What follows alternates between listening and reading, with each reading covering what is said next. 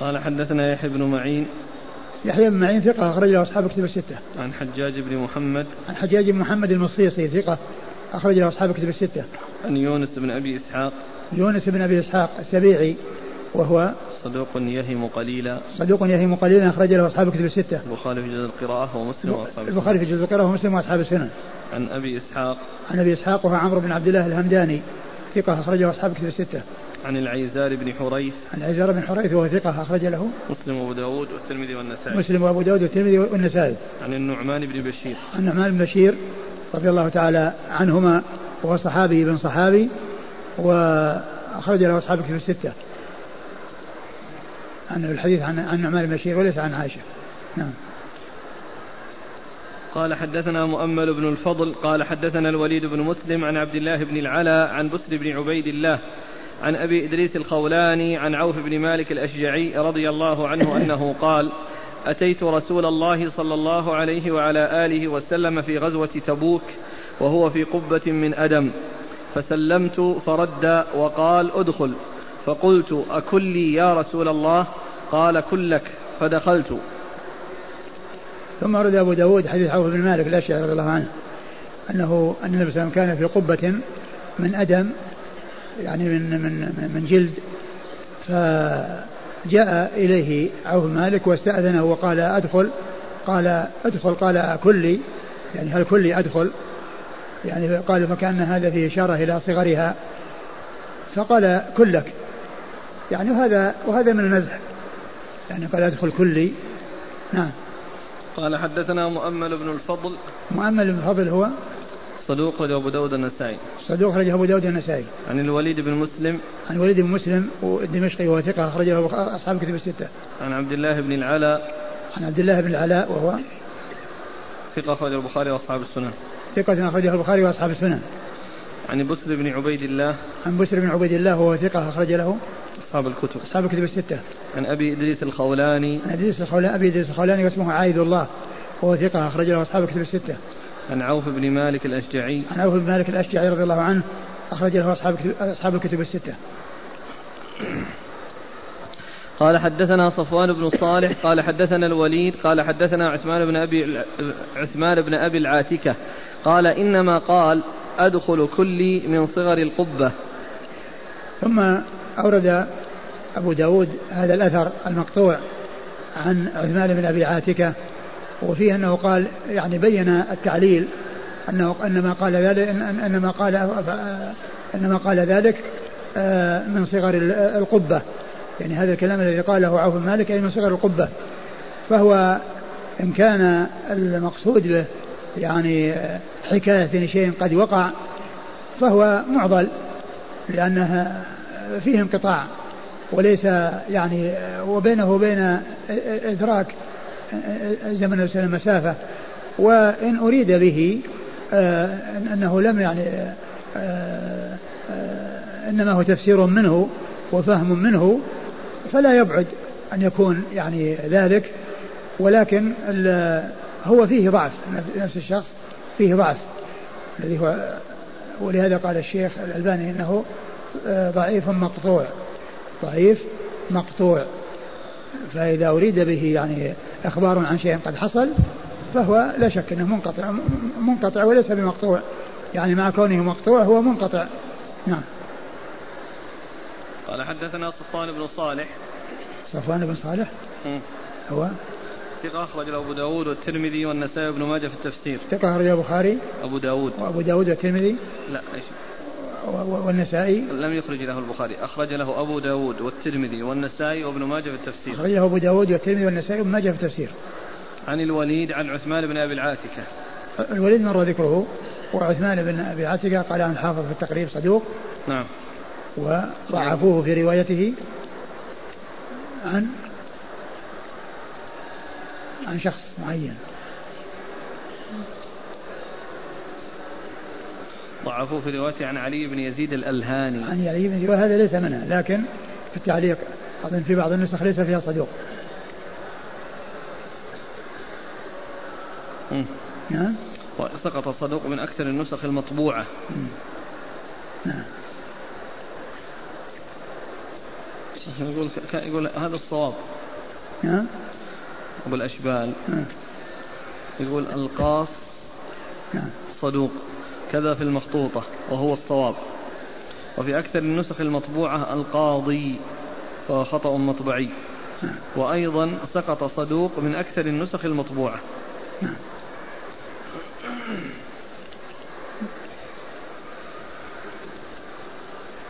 أخرج له مخالف المفرد وأبو داود وابن ماجه أخرج مخالف المفرد وأبو داود وابن ماجه نعم قال حدثنا إبراهيم بن مهدي قال حدثنا شريك عن عاصم عن أنس رضي الله عنه أنه قال قال لي رسول الله صلى الله عليه وآله وسلم يا ذا الأذنين. ثم ورد أبو داود حديث آه، أنس بن مالك رضي الله عنه أن قال له يا ذا الأذنين. يعني وهذا يمازحه له يا ذا الأذنين. وكل له أذنان ولكنه قال ذلك يخاطبه مازحا صلوات الله وسلامه وبركاته عليه. وهو يمزح ولا يقول إلا حقا. نعم. قال حدثنا إبراهيم بن طهمان إبراهيم بن مهدي. إبراهيم مهدي هو مقبول أخرجه أبو داود. مقبول أخرج له أبو داود. عن شريك. عن شريك بن عبد الله النخعي الكوفي القاضي وهو صدوق أخرجه حديث البخاري تعليقا ومسلم وأصحاب السنن. عن عاصم. عن عاصم بن سليمان الأحول وهو ثقة أخرجه أصحاب الكتب الستة. عن أنس. عن أنس مالك رضي الله عنه. وقد مر ذكره وهذا رباعي.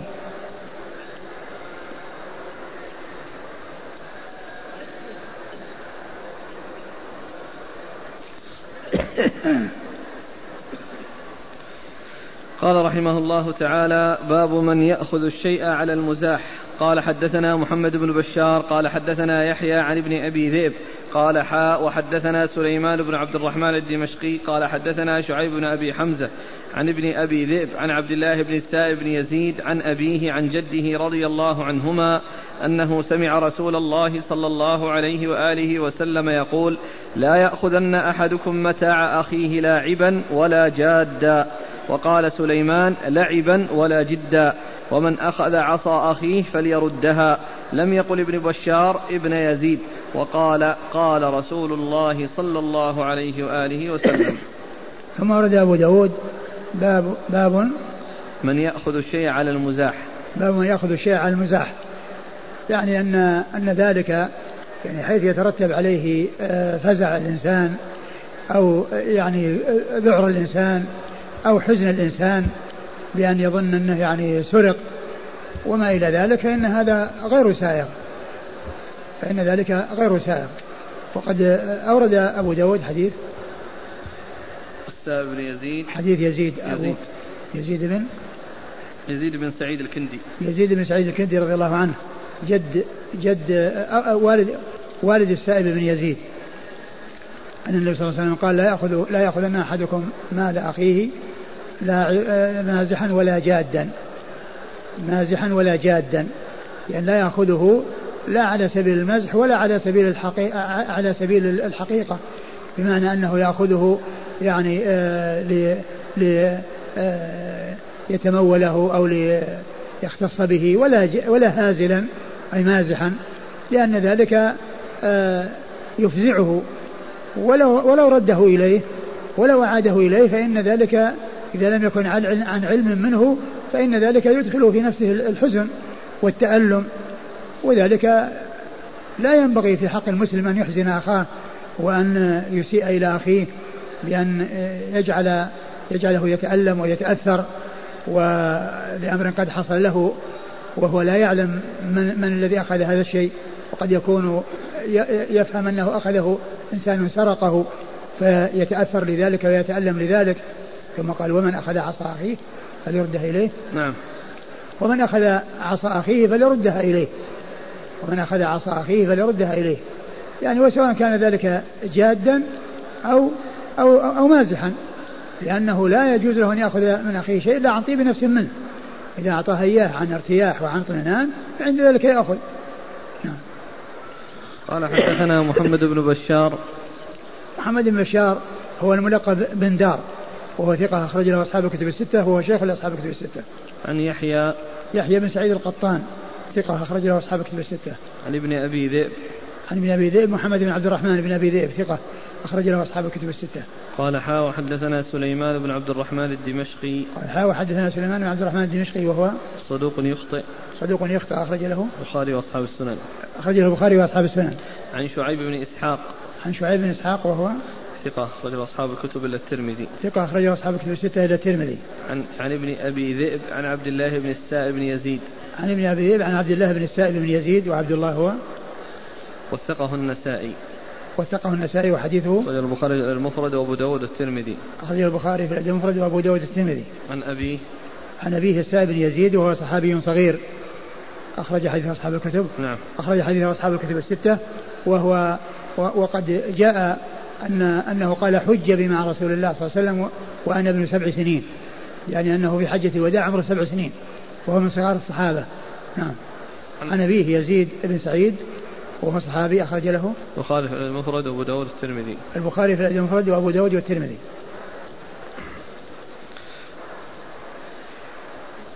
لم يقل ابن بشار ابن يزيد. لم يقل ابن بشار ابن يزيد. الذي هو إيش الإسناد؟ محمد بن بشار عن يحيى. لا, لا, لا الإسناد في الآخر. على الإسناد اللي هو بن يزيد. عبد الله بن السائب بن يزيد عن أبيه عن جده. نعم عبد الله بن السائب بن يزيد. يعني لم يقل ابن بشار عبد الله لم يقل ابن يزيد وإنما قال عبد الله بن السائب عن أبيه عن جده. نعم. وقال قال رسول الله صلى الله عليه وسلم.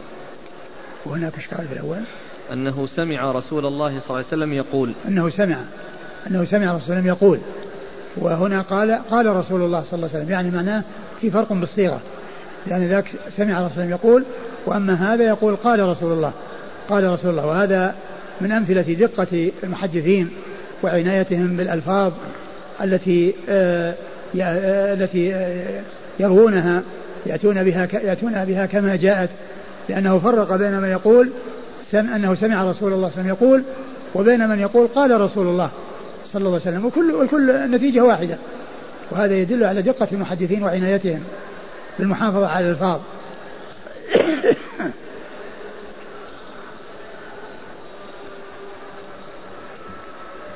قال حدثنا محمد بن سليمان الأنباري قال حدثنا ابن نمير عن الأعمش عن عبد الله بن يسار عن عبد الرحمن بن أبي ليلى أنه قال حدثنا أصحاب محمد صلى الله عليه وعلى آله وسلم أنهم كانوا يسيرون مع النبي صلى الله عليه وعلى آله وسلم فنام رجل منهم فانطلق بعضهم إلى حبل معه فأخذه ففزع.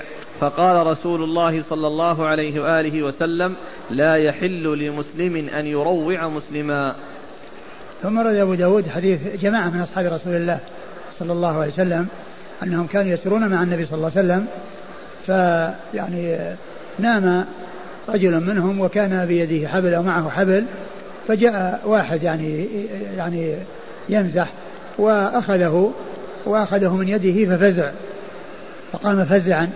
فالرسول صلى الله عليه وسلم قال لا يحل لمسلم أن يروع مسلما لأنه تروع لما يعني آه، مس أو سحب الحبل من يده أو يعني من آه، فاستيقظ بسبب ذلك وتنبه لذلك.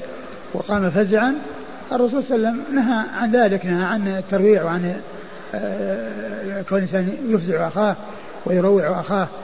نعم. قال حدثنا محمد بن سليمان الأنباري. محمد بن سليمان الأنباري ثقة أخرجه أبو داود.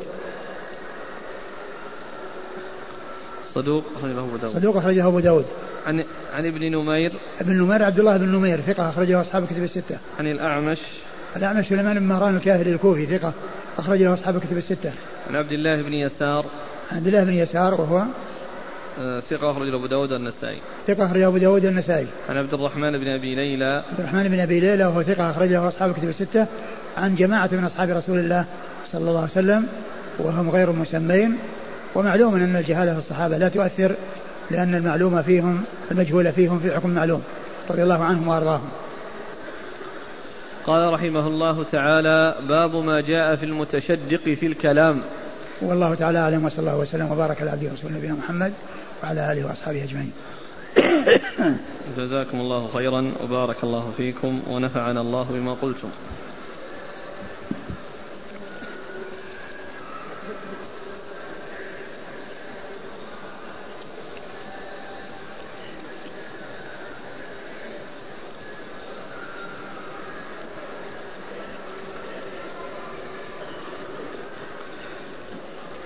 يسأل الأخ عن صلاة التسابيح. هل ورد فيها حديث صحيح وهل يعمل بها؟ ورد فيها يعني حديث صححه بعض أهل العلم من المتقدمين والمتأخرين والمتأخرين الشيخ الألباني رحمه الله وضعفها يعني كذلك وناس من المتقدمين والمتأخرين ومنهم شيخ الإسلام ابن تيمية ومن المعاصرين شيخنا الشيخ عبد العزيز بن باز رحمة الله عليه كذلك الشيخ ابن عثيمين وغيرهم.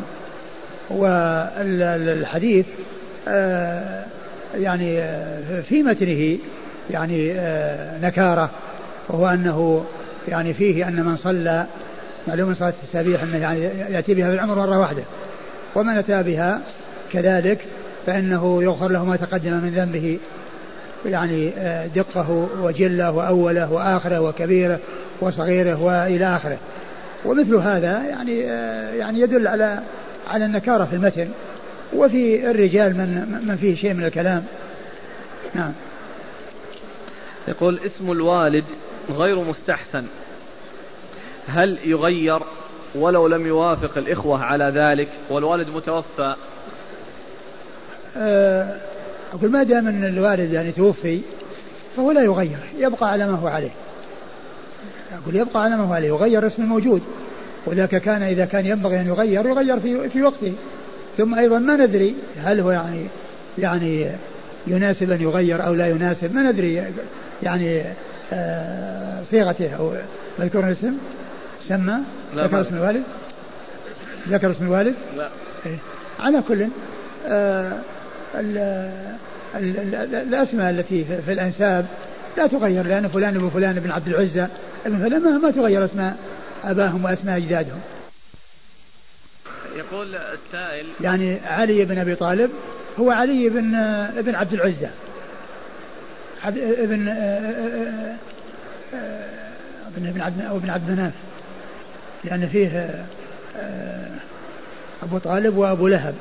واحد أبو العزة عبد العزة اسمه عبد العزة والثاني بنو عبد مناف وكذا. فما ما غيرت أقول ما ما, ما غيرت أسماء الآباء. أقول ما غيرت أسماء الآباء. وكذلك أبو لهب له أولاد. ما غير غيرت أسماء أبيهم. يقول السائل الآن الأحفاد أبناؤنا أصبح ينبزون ويعيرون في المدرسة إذا ذكر اسم الجد. آه آه إذا كان يعني في شيء فيمكن أن يتجاوزوه. فيكون منسوب إلى من هو فوق. يعني بدل ما يذكرون الاسم القريب الذي أو الجد القريب الذي يعني يترتب عليه يعني إساءة إليهم فإنهم آه، يعني يتجاوزونه إلى آه، جد فوق ويصير مثل ما يأتي كثيرا كل إنسان ينسب إلى جده ينسب إلى جده.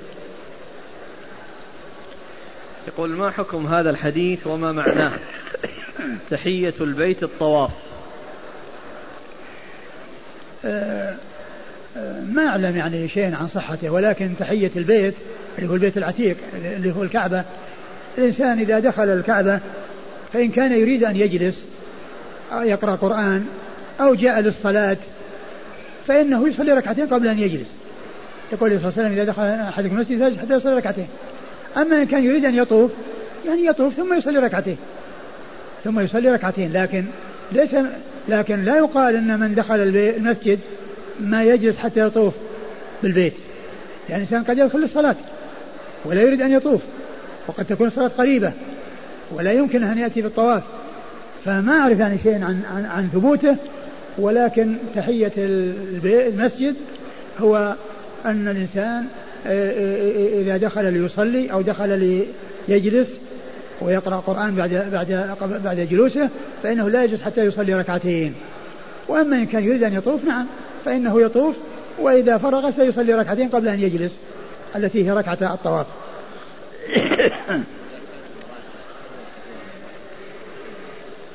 حتى لو كان الواحد أول قدوم إلى مكة وجاء والصلاة يعني قريبة ولا يمكن أنه يعني يطوف إلا يعني بعد الصلاة فإنه يصلي ركعتين يجلس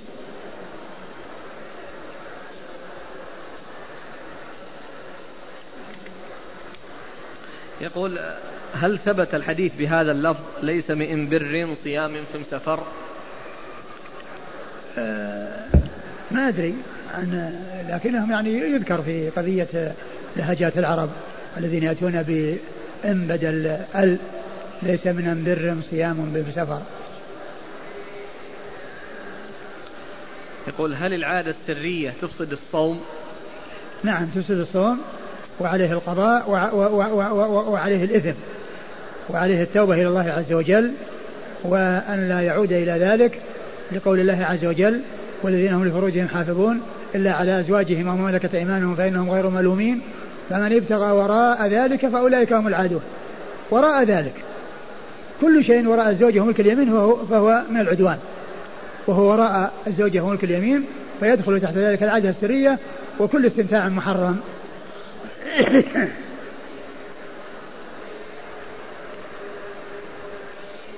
الأخ يفيد عن الحديث الأخير ليس من بر صيام في سفر قال الشيخ هذا أخرجه الإمام أحمد وقال عنه الألباني رحمه الله شاذ. وقال عن تحية البيت الطواف إنه ضعيف منكر.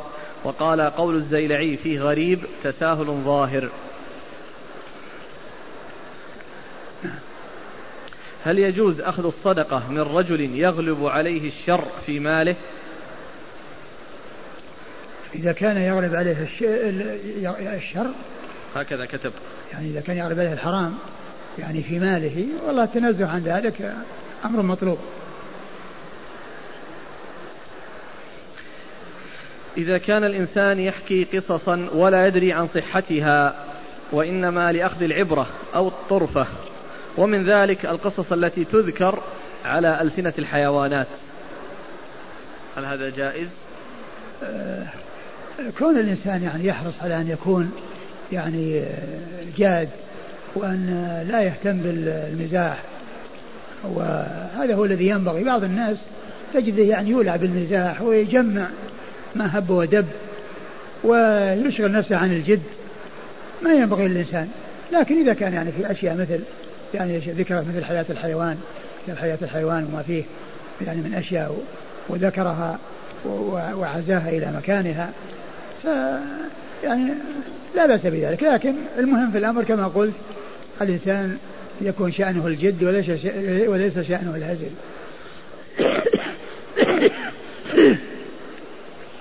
بالامس آه، كان لما ذكر ابن القيم من ضمن الأشياء الرقوب.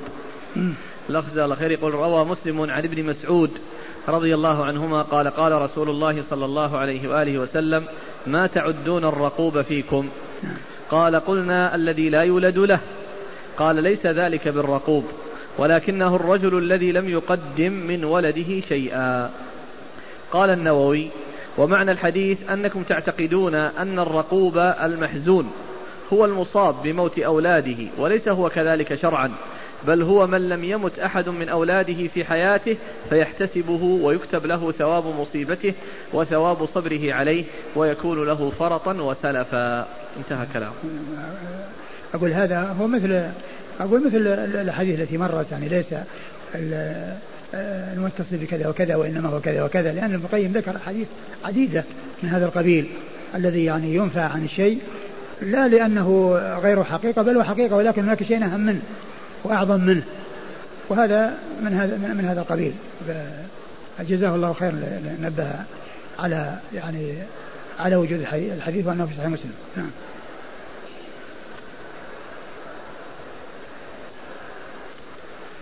يقول ما الفرق بين قول المحدثين إسناده جيد أو إسناده حسن؟ ما أدري يعني طبعا هو كله يعني دون الصحيح كله دون الصحيح لكن أيهما أقوى لا أدري.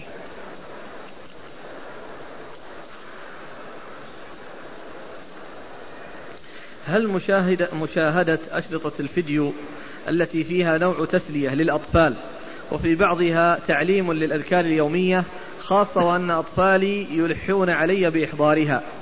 هل هي من الأشياء التي فيها كذب؟ وما هو البديل لذلك خاصة في هذا العصر الذي كثرت فيه الفتن؟ هل أحضر لهم الفيديو علمهم. أقول علمهم ولقنهم ولا تحضر لهم يعني أشياء يشاهدونها لأن ذلك وإن كان يعني فيه شيء من السلامة من ناحية غير الصور فإنه قد ينجر الأمر إلى أن يتوسع الأمر إلى أن يؤتوا بأشياء فيها محذور لأنهم قد ألفوا ذلك.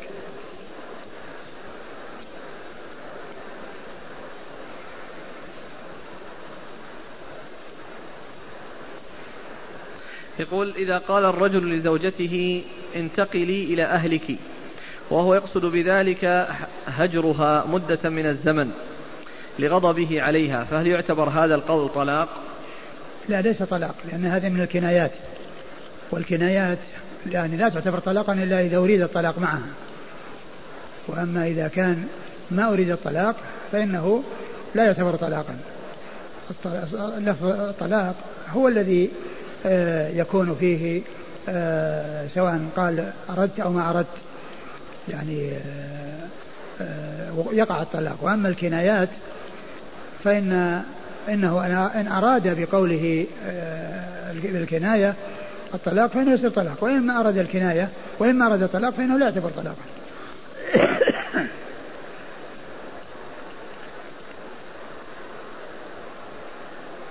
يقول هناك أمر منتشر بين الناس وهي كذبة إبريل. فهل من تنبيه؟ الكذب مطلقا هو حرام وغير سائغ وإذا يعني كان آه، بمناسبة معينة لا سيما إن كانت جاءت من الكفار فيكون يعني حشف وسوء كيلة يعني شر مضاف إليه شر.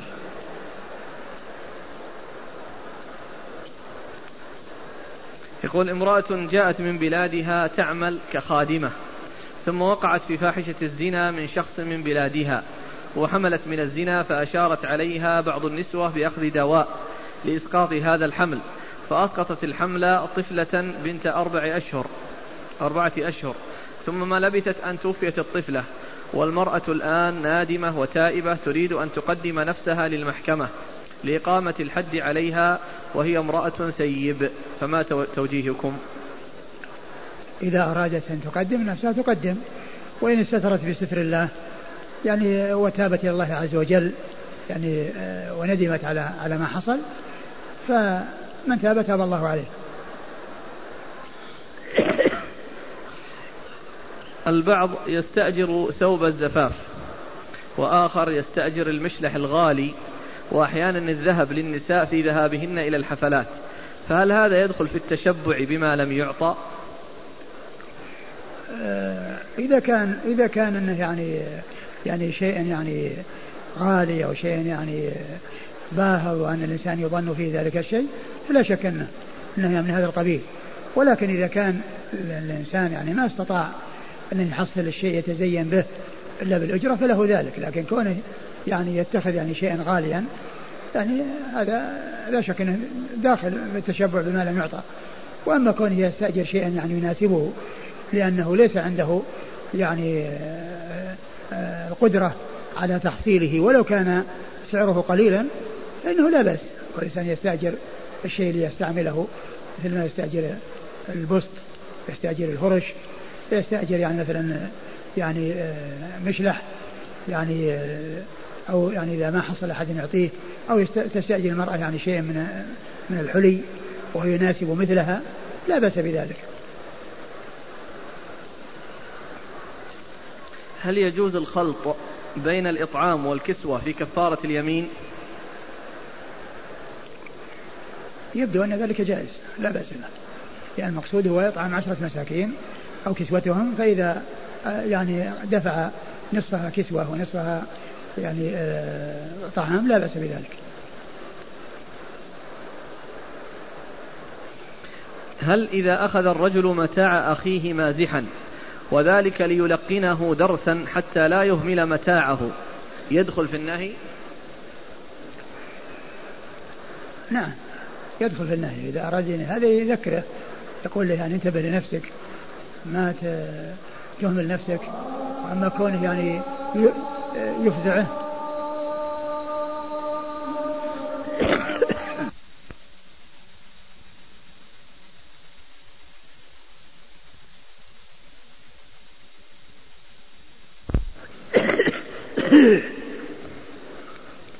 إذا أراد الإنسان أن يعني ينفع أخاه بكونه يعني عنده شيء من الإهمال لا يأخذ منه شيء ويروعه وإنما عليه أن ينبهه.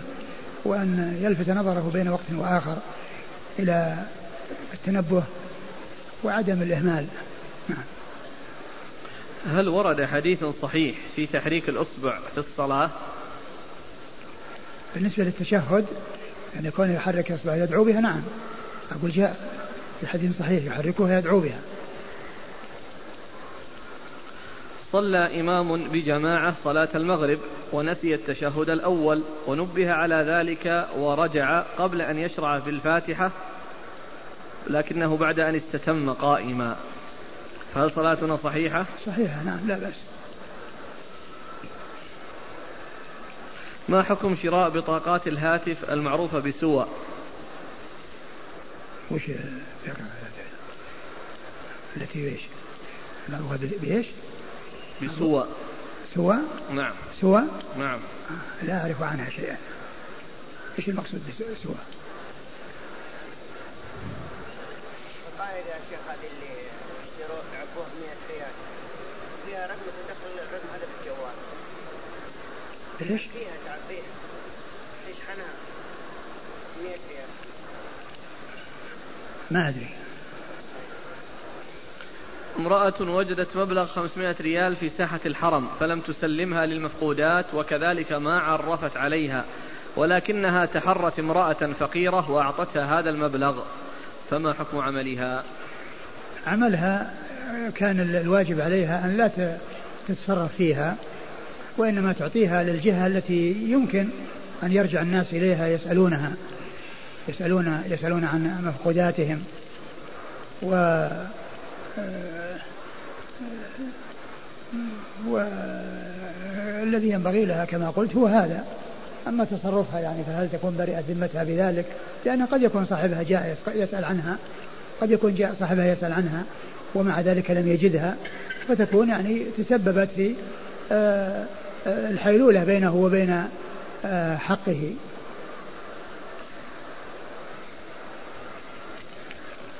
يقول رب الأسرة توفي وترك بعده أبناء كثيرين. فهل على الابن الأكبر أن يتحمل مسؤولية إخوانه بحيث يكون راعيا عليهم؟ وإذا كان كذلك فهل يتحقق عليه وعيد الرسول صلى الله عليه وآله وسلم من مات وهو غاش لرعيته فقد حرمت عليه الجنة؟ علما بأن إخوانه عندهم بعض المعاصي كالتدخين والاستماع إلى الأغاني ومشاهدة التلفاز والدش. علما بأنهم لا يحترمونه. آه، الواجب عليه إذا كان هو أكبرهم وهو و آه، إذا كان أبوهم لن يوصي فإن كان أبوهم قد وصى إلى أحدهم واختار شخصا بعينه أن يكون هو المسؤول فإنه هو الذي تقع عليه المسؤولية. وإن لم يكن كذلك فإن أكبرهم عليه أن آه، يحافظ عليهم كما كان أبوه يحافظ عليهم. وكذلك أيضا آه، إخوانه الآخرون يتساعدون ويتعاونون ويتناصحون وينبهونهم على الأخطاء التي هم وقعوا فيها ويحذرونهم من مغبتها. وأخطر ما يكون من ذلك هذه الدشوش الخبيثة التي تنقل أوساخ العالم وتدخلها البيوت. كل قاذورات العالم يمكن أن تصل إلى البيوت بسهولة ويسر فيكون في ذلك الفساد والإفساد الذي ليس له حد وليس له نهاية. نسأل الله السلامة والعافية. الأخ يذكر فائدة عن ما ذكرناه بالأمس من حديث معاذ بن أنس. من حمى مؤمنا من منافق بعث الله ملكا يحمي لحمه يوم القيامة. وذكر آه، الأستاذ علي رضا بأن الشيخ الألباني قد ضعفه في ضعيف الجامع والمشكاة. يقول أفيد بأن الشيخ قد ضعفه في المشكاة التحقيق الأول وأما في التحقيق الثاني فقد صححه. وأيضا صححه في صحيح الترغيب والترهيب وصحيح سنن أبي داود. نعم. يعني أنا يعني رأيته في سنن أبي داود.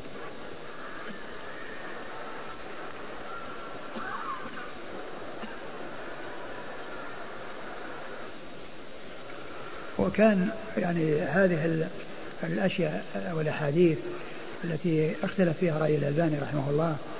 يعني كان الذي ينبغي لبعض تلاميذه أن يعنوا بذلك عناية تامة بحيث يعني يجمعونها ويرتبونها وينظمونها ويذكرون يعني آه الذي توصل إليه أخيرا يعني فيها. لأن هذه التعارض أو هذا التعارض يعني ما يدرى يعني الأول من الآخر.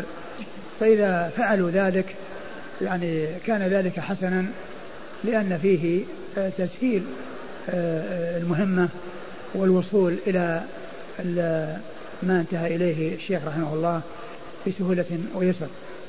وهناك بعض الكتابات لكنها ليست وافية يعني في هذا. نعم. هل خروج المني من غير شهوة يفسد الصوم؟ المني هو في الغالب يكون مع شهوة. المني هو الذي يكون دفقا بلذة. دفقا بلذة. هذا هو المني. وقد يكون يعني هذا الذي خرج بدون شهوة بدون دفق قد يكون مذي وليس بمني. والمذي لا يفسد الصوم وإنما الذي يفسده خروج المني. والمني هو الذي يخرج دفقا بلذة وبشهوة. ما الفرق بين قول المحدثين وفي رواية أو وفي لفظ؟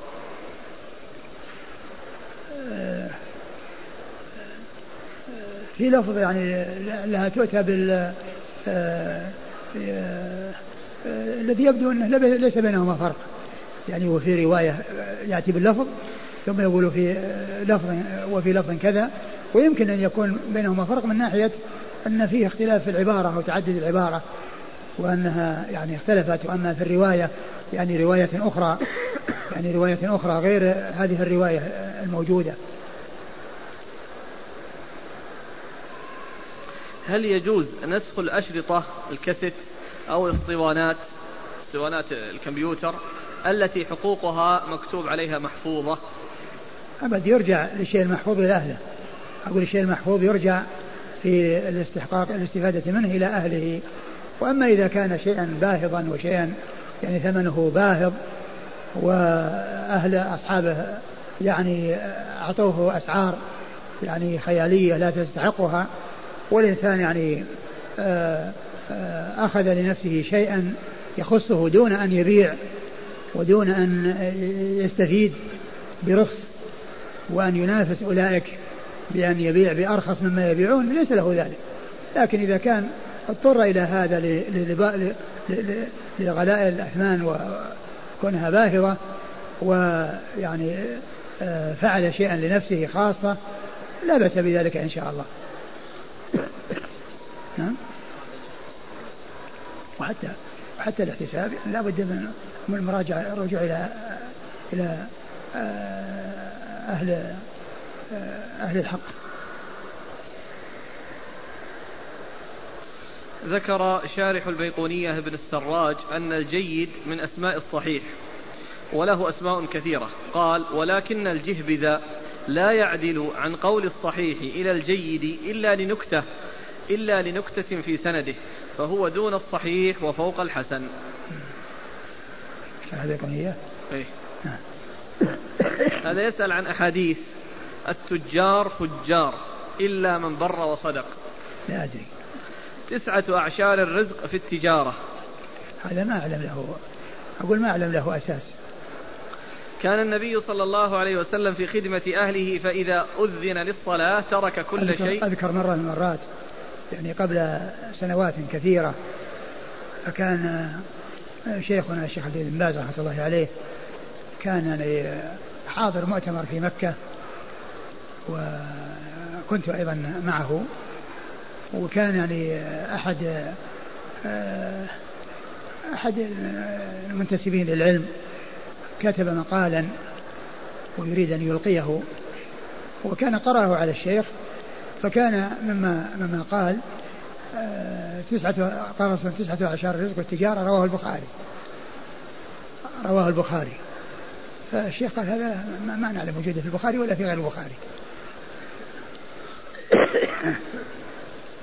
كان النبي صلى الله عليه وسلم أنا ما أدري يعني أقول أقول يناسب أن يبحث هل هل يوجد لهذا أساس يعني ولو كان ضعيفا يعني يناسب أن أن يبحث أحد يأتينا بالفائدة حول حول هذا الكلام.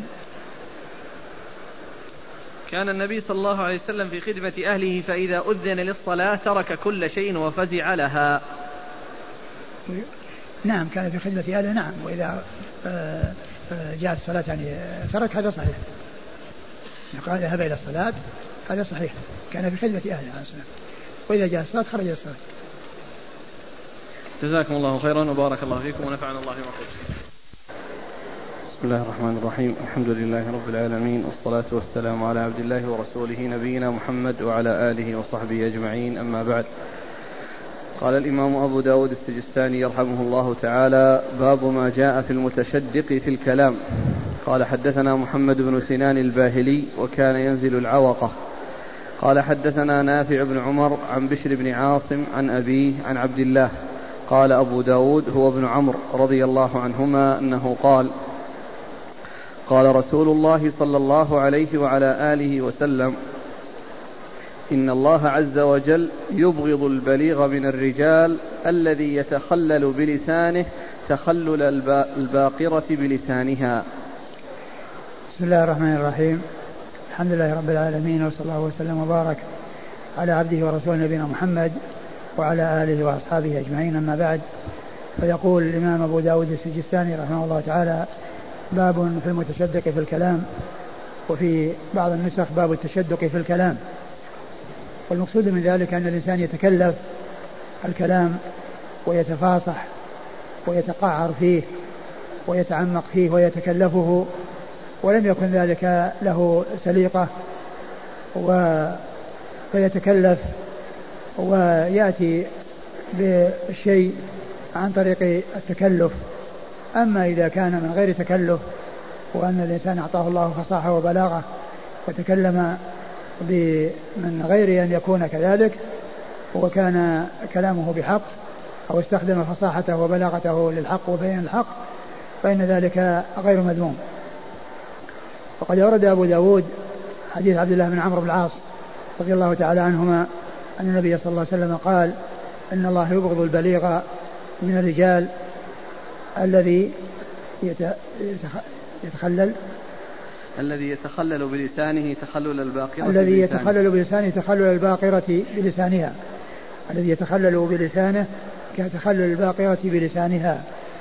و وهذا الحديث فيه أن الله يبغض من يكون كذلك وهو الذي يتكلف البلاغة ويأتي بشيء عن تقعر وتكلف و ووصفه بأنه يشبه البقرة التي تتخلل بلسانها أي أنها تحرك لسانها وتديره وتمده كل ذلك من أجل آه، يعني هذا المشبه المشبه آه، المشبه يعني أنه يتكلف ويتقعر كما أن البقرة هذا شأنها وهذه طريقتها أي أن لسانها هو الذي آه، تستعمله في أكلها وفي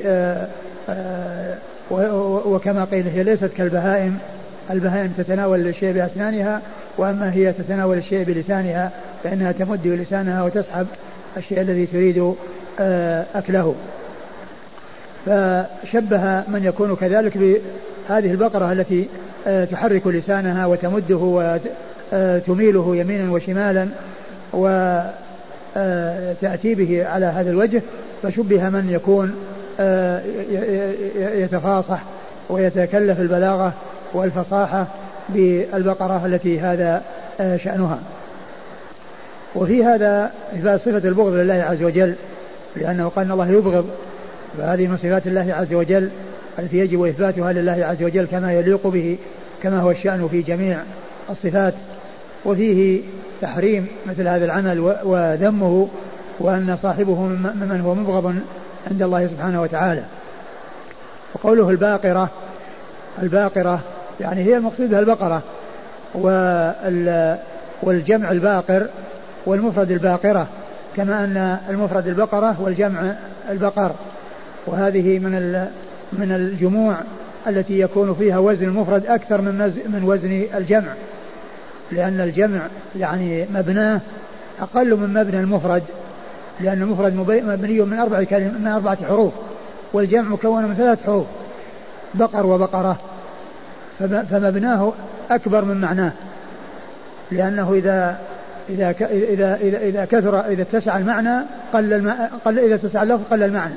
فإذا قيل بقرة صار بقرة واحدة وإذا قيل بقر ونقص حرف في الآخر صار يقصد به الجميع فهي من الجموع التي يكون فيها المفرد آه، آه، حروفه أكثر من ألفاظ أو من حروف الجمع.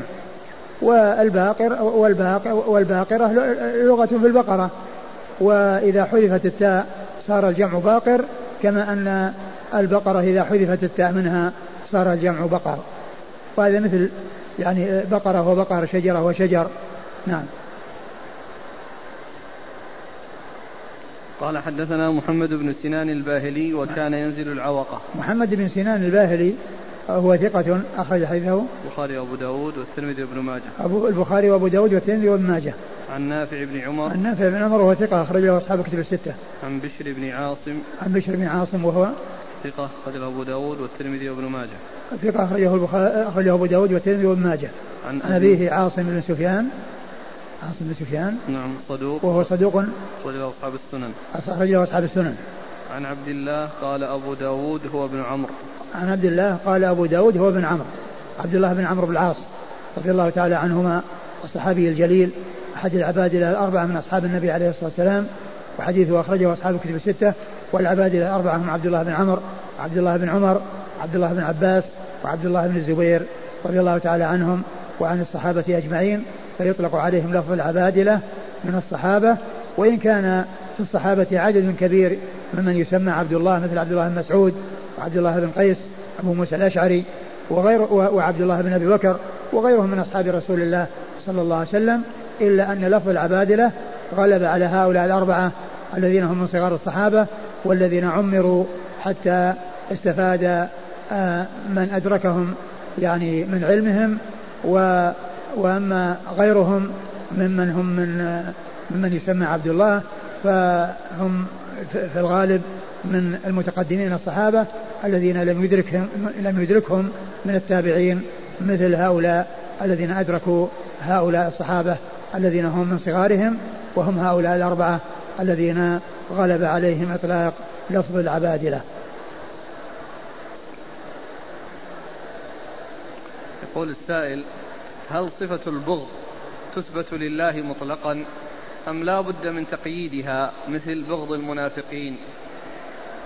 كما هو معلوم البغض أن الله تعالى يبغض ويحب كما أن المحبة تثبت لله عز وجل ولكن معلوم أنها ليست لكل أحد فالبغض يثبت لله عز وجل ولكن ليس لكل لكل أحد.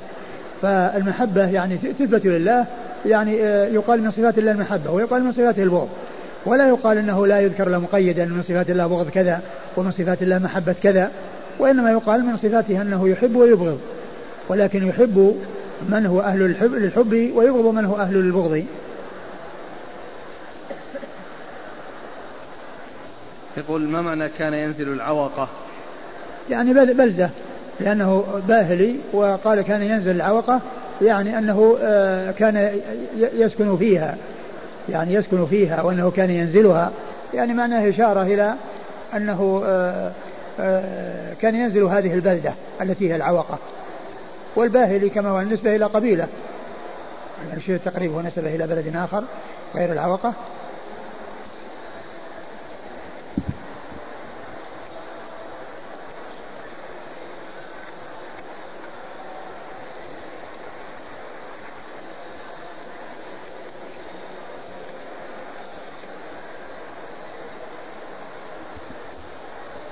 يقول محمد بن سنان الباهلي أبو بكر البصري العوقي بفتح المهملة والواو بعدها قاف. هذا هو يعني نسبة إلى البصرة ثم نسبة إلى العوقة. يعني نسبتين. يعني فمعناه نسبته نسبته الأصلية بصري ويعني كان ينزل العوقة. مثل ما يقول أنه فلان يعني كان كذا ثم كان كذا. يعني كان في في بلد ثم انتقل إليه. وقيل نزيل كذا البصري نزيل كذا. يعني معناه أنه آه، حصل منه آه، أصله من بلد معين ونزل البلد المعين ولهذا يقول هنا قال هنا يعني آه، البصري ثم البصري العوقي ويقال في مثله البصري نزل كذا أو نزيل كذا. نعم. معناها أن نسبة صحيحة. إن قيل كذا فنسبة صحيحة وإن قيل كذا فنسبة صحيحة. إن قيل العوقي فنسبته صحيحة وإن قيل البصري نسبته صحيحة. صاحب العون يذكر أن العوقة هذه محلة من محال البصرة. يقول قال في المراصد عوقة بفتح أوله وثانيه محلة من محال البصرة. وأيضا هي قرية في اليمامة. وعوقة بفتح أوله وسكون ثانية قرية باليمامة. نعم يعني معناه إذا نسب إذا قيل العوقي فمثل ذاك الذي سيأتي الذي مر بنا الحفري وهو كوفي والحفر آه، يعني محلة من محلات الكوفة. فيقال له أحيانا العوقي أحيانا الحفري وأحيانا الكوفي. وهذا إذا قيل له العوقي أحيانا فهو نسبة إلى بعض تلك المحلة أو تلك المحلة وإذا قيل البصري فهو نسبة عامة. وعلى هذا إذا كان أنه من قال هو العوقة مفتوح اللي قال يعني من البصرة. نعم يعني معناه أنه محلة في البصرة. ومعنى ذلك أن النسبة إما عامة وإما خاصة. فإن نسب إلى البصرة فهي نسبة عامة. وإن نسب إلى العوقة فهو محلة من البصرة وهي نسبة خاصة مثل الكوفي الحفري. والحفر محلة في الكوفة. أبو داود الحفري يعني ينسب إلى الحفر محلة بالكوفة يقول ما حكم تعلم إلقاء الخطبة واشتراك في المسابقة فيها؟ لا شك كون الإنسان يعني يتعلم أو أنه يعني يعود نفسه على الخطابة ويعني يأتي يأتي بالخطب في بعض الأحيان من أجل التمرن ومن أجل التعود. العلم بالتعلم والإنسان لا يعني يأتيه العلم فجأة وإنما يأتيه بالتدرج. فإذا كونه يعني حصل منه أن تعلم يعني الخطابة وأتى بالخطبة في بعض المساجد يعني من أجل يتمرن ويتعود لا بأس بذلك.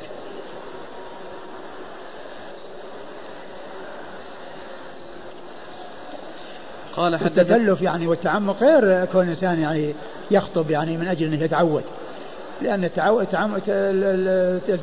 البلاغة يعني التكلف البلاغة والفصاحة والتشدق والتعمق والتقعر في الكلام.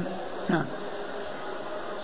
يقول حدثنا ابن السرح قال حدثنا ابن وهب عن عبد الله بن المسيب عن الضحاك بن شرحبيل عن أبي هريرة رضي الله عنه أنه قال قال رسول الله صلى الله عليه وآله وسلم من تعلم صرف الكلام ليسبي به قلب ليسبي به قلوب الرجال أو الناس لم يقبل الله منه يوم القيامة صرفا ولا عدلا. ثم ورد أبو داود حديث أبي هريرة. أبي هريرة من تعلم صرف الكلام ليسبي به عقول الناس. لم يقبل الله منه صرفا ولا عدلا. من تعلم صرف الكلام يعني معناها تصاريفه والتعمق فيه من أجل أن يسبي الناس ويسبي عقول الناس ويستميل عقول الناس إليه وأنه إنما تعلم من, أجل هذا ومن أجل الناس ومن أجل أن يصرف الناس إليه. فهذا هو المذموم. لم يقبل الله منه صرفا ولا عدلا. يعني فمعناه أنه مذموم ولكن الحديث فيه ضعف في إسناده ضعف. من جهة أن فيه من هو مقبول ومن جهة أن أن الضحاك الذي فيه قيل إنه لم يروي عن الصحابة وإنما روايته عن التابعين وليست عن الصحابة. ففيه احتمال الانقطاع. وفيه أيضا الرجل الذي هو مقبول ويعني وهو عبد الله بن المسيب. نعم. قال حدثنا ابن السرح ابن السرح أحمد بن محمد بن عمرو أحمد بن عمرو أحمد أحمد بن أحمد بن عمرو بن السرح ثقة أخرج حديثه مسلم وأبو داود والنسائي وابن ماجه. عن ابن وهب. عن وهب عبد الله بن وهب ثقة أخرج له أصحاب الكتب الستة. عن عبد الله بن المسيب. عن عبد الله نعم. ابن المسيب. عبد الله بن المسيب وهو مقبول أخرج له؟ أبو داود. أخرجه أبو داود. عن الضحاك بن شرحبيل. عن الضحاك بن شرحبيل وهو ثقة. صدوق يهم. وهو صدوق يهم أخرج له؟ أبو داود والترمذي وابن ماجه. أبو داود والترمذي وابن ماجه. عن أبي هريرة. عن أبي هريرة عبد الرحمن بن صخر الدوسي رضي الله عنه صاحب رسول الله صلى الله عليه وسلم وهو أكثر الصحابة حديثا على الإطلاق.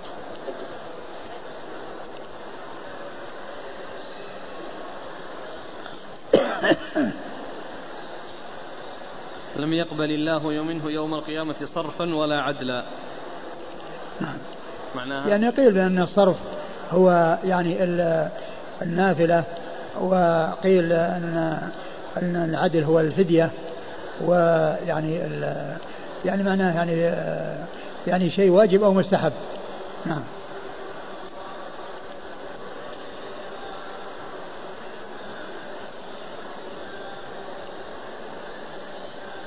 قال حدثنا عبد الله بن مسلمة عن مالك عن زيد بن أسلم عن عبد الله بن عمر رضي الله عنهما أنه قال قدم رجلان من المشرق فخطبا فعجب الناس يعني لبيانهما.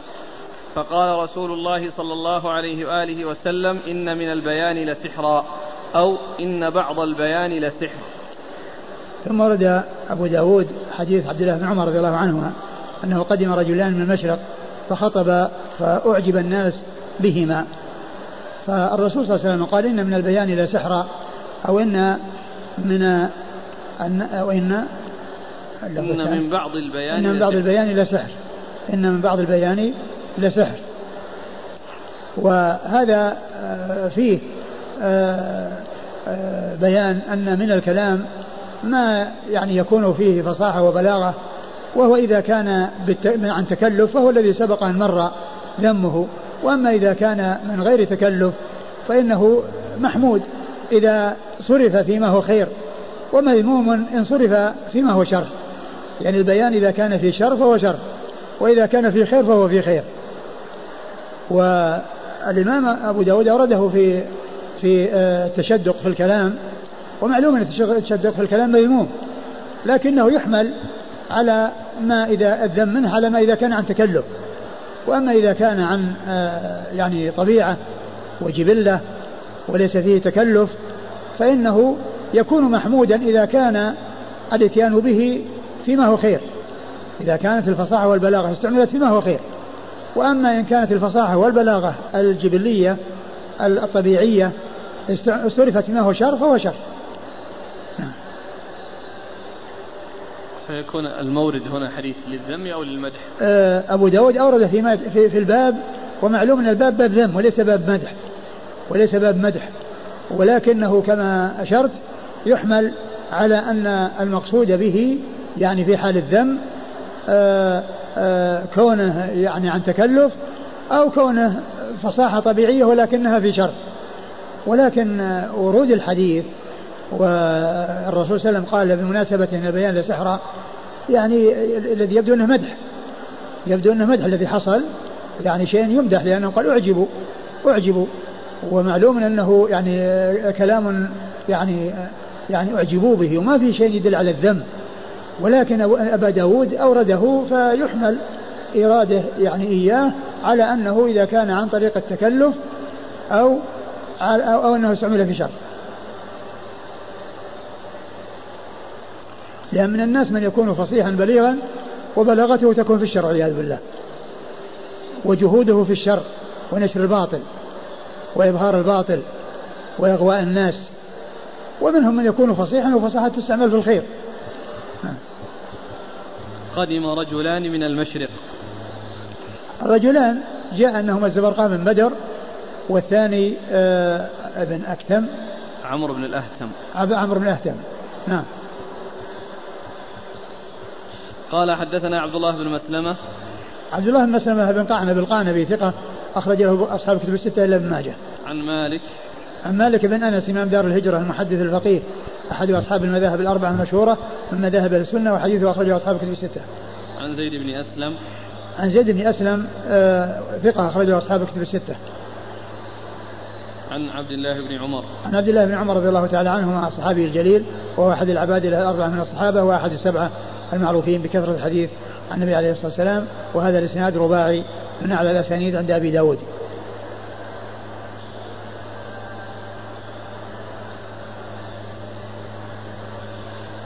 قال حدثنا سليمان بن عبد الحميد البهراني أنه قرأ في أصل إسماعيل بن عياش وحدثه محمد بن إسماعيل ابنه قال حدثني أبي قال حدثني ضمضم عن شريح بن عبيد قال حدثنا أبو ضبية أن عمرو بن العاص رضي الله عنه قال يوما وقام رجل فأكثر القول فقال عمرو لو قصد في قوله لكان خيرا له سمعت رسول الله صلى الله عليه وآله وسلم يقول لقد رأيت أو أمرت أن أتجوز في القول فإن الجواز هو خير. ثم ورد أبو داود حديث عبد الله بن عمرو حديث عمرو بن العاص رضي الله تعالى عنه أن رجلا تكلم فأكثر الكلام فقال عمر رضي الله عنه لو تجوز في الكلام لكان خيرا. سمعت رسول الله صلى الله عليه وسلم يقول آه، أمرت أمرت أو رأيت. أو رأيت أن أتجوز في القول. أن أتجوز في القول فإن أتجوز في القول فإن الجواز هو خير. فإن الجواز هو خير يعني اختصار الكلام والإتيان به مختصرا آه، يعني غير غير مطول. ومعلوم أن الرسول صلى الله عليه وسلم أوتي جوامع الكلم واختصر له الكلام اختصارا فكان يأتي بالكلام القليل المبنى الواسع المعنى لأن كلامه جوامع عليه الصلاة والسلام. كلام مختصر ولكنه واسع المعنى صلوات الله وسلامه وبركاته عليه. وقال أمرت أن أتجوز إذا قال الرسول صلى الله عليه وسلم أمرت فالأمر له هو الله. وإذا قال الصحابي أمرت بكذا أو أمرنا بكذا فالأمر هو رسول الله صلى الله عليه وسلم. والشك من الراوي هل قال أمرت أو قال رأيت؟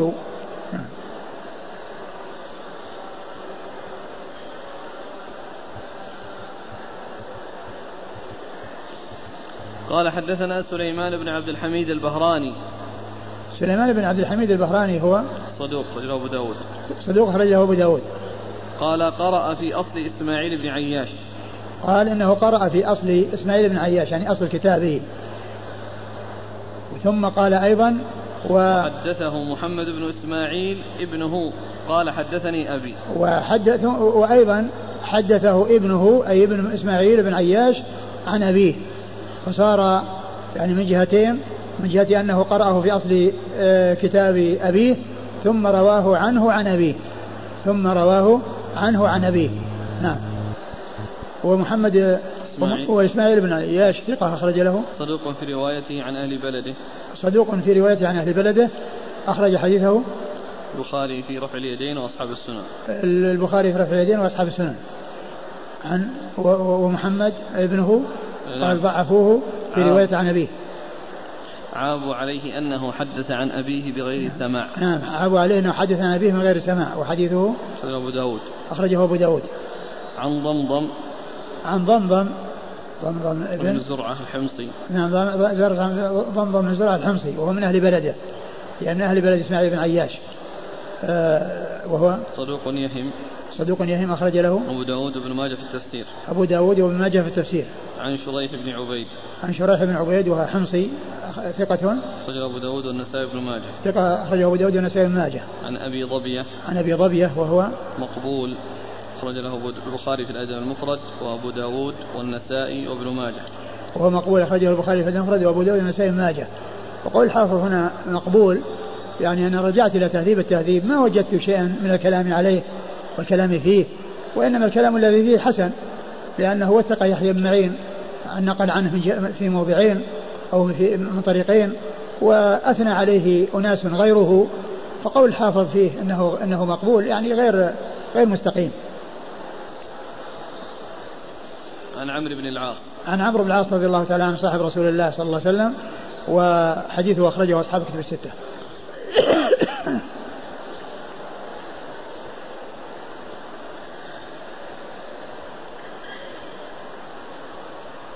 قال رحمه الله تعالى باب ما جاء في الشعر. قال حدثنا أبو الوليد الطيالسي قال حدثنا شعبة عن الأعمش عن أبي صالح عن أبي هريرة رضي الله عنه أنه قال قال رسول الله صلى الله عليه وعلى آله وسلم لأن يمتلئ جوف أحدكم قيحا خير له من أن يمتلئ شعرا. ثم ورد أبو داود باب ما جاء في الشعر يعني في ال ال الاشتغال به. وفي إنشاده يعني فيما يتعلق بالاشتغال به وفي إنشاده وفي مدحه أو ذمه. فأورد أبو داود آه هذا الحديث عن أبي هريرة رضي الله تعالى عنه أن النبي صلى الله عليه وسلم قال لأن يمتلئ جوف أحدكم شعرا خير آه قيحا خير من أن يمتلئ شعرا خير من أن يمتلئ شعرا. والحديث آه يدل على أن الاشتغال بالشعر والانهماك فيه والاشتغال عن القرآن والحديث وعن ذكر الله عز وجل فإنه مذموم.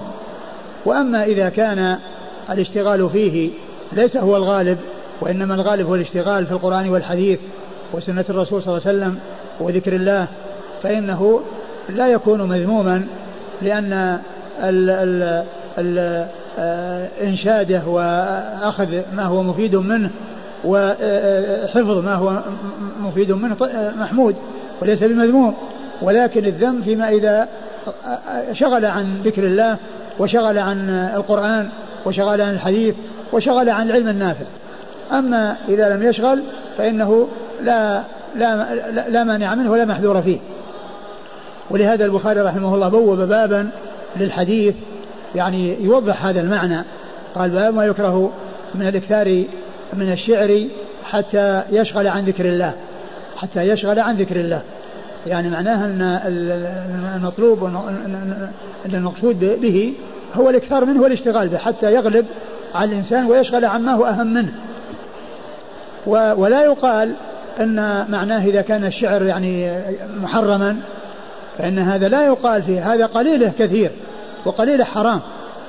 ليس المقصود انه يمتلئ جوفه بل لو يكون في بيت من الشعر يعني وهو شر والإنسان يعنى به ويحفظه ويحافظ عليه ويعجبه فإنه مذموم ولو كان بيتا واحدا.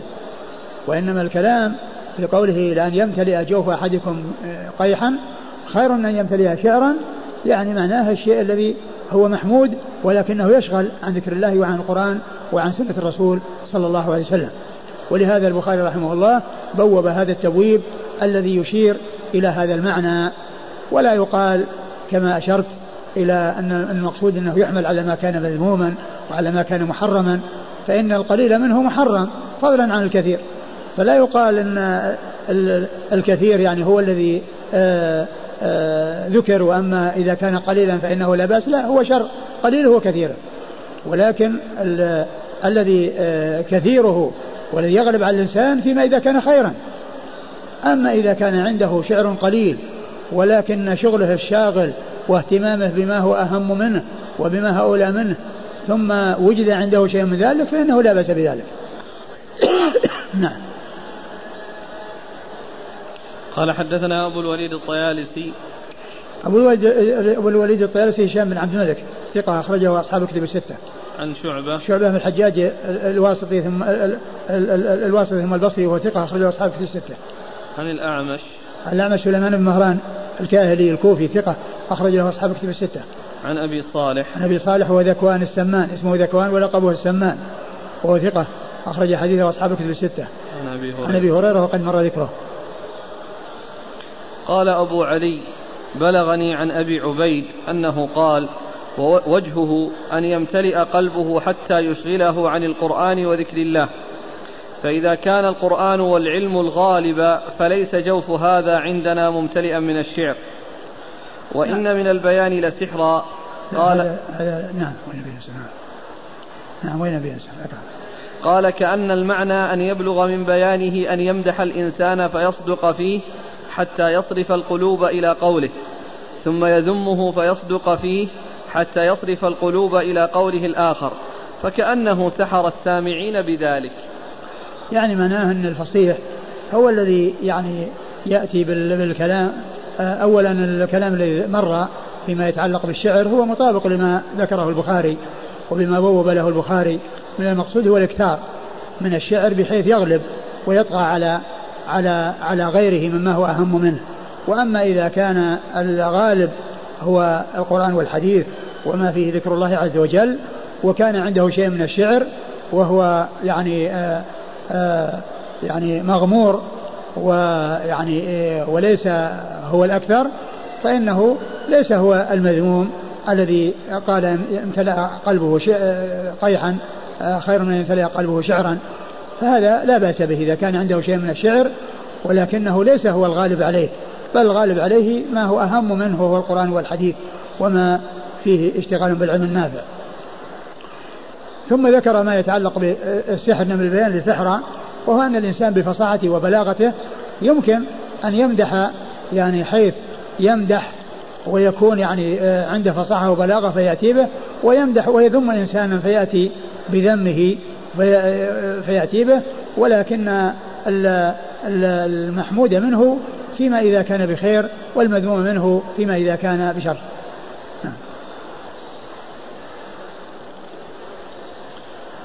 قال أبو علي بلغني عن أبي عبيد.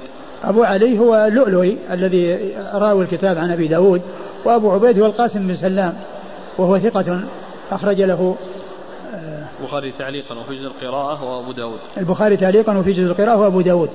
لم يخرج له البخاري ومسلم في صحيحيهما مع أنه يعني آه يعني إمام من الأئمة إمام من الأئمة ويعني رفيع المنزلة وعلي المنزلة وهذا يبين لنا أن البخاري ومسلم ما رووا عن كل ثقة كما أنهم لم يروا كل حديث صحيح.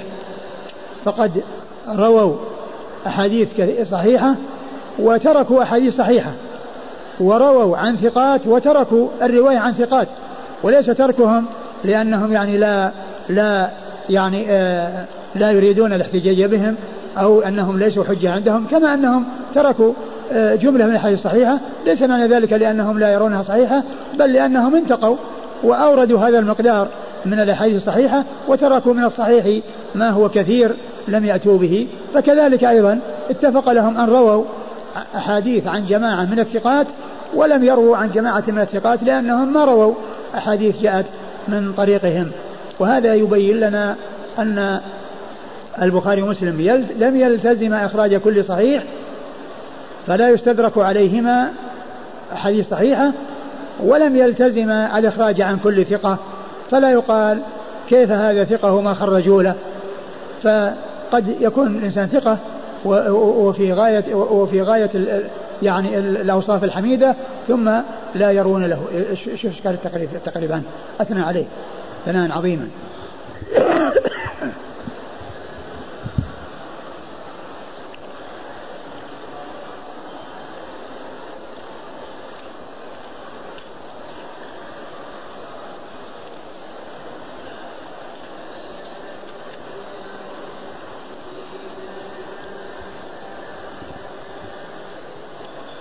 القاسم بن سلام بالتشديد البغدادي أبو عبيد الإمام المشهور ثقة فاضل مصنف.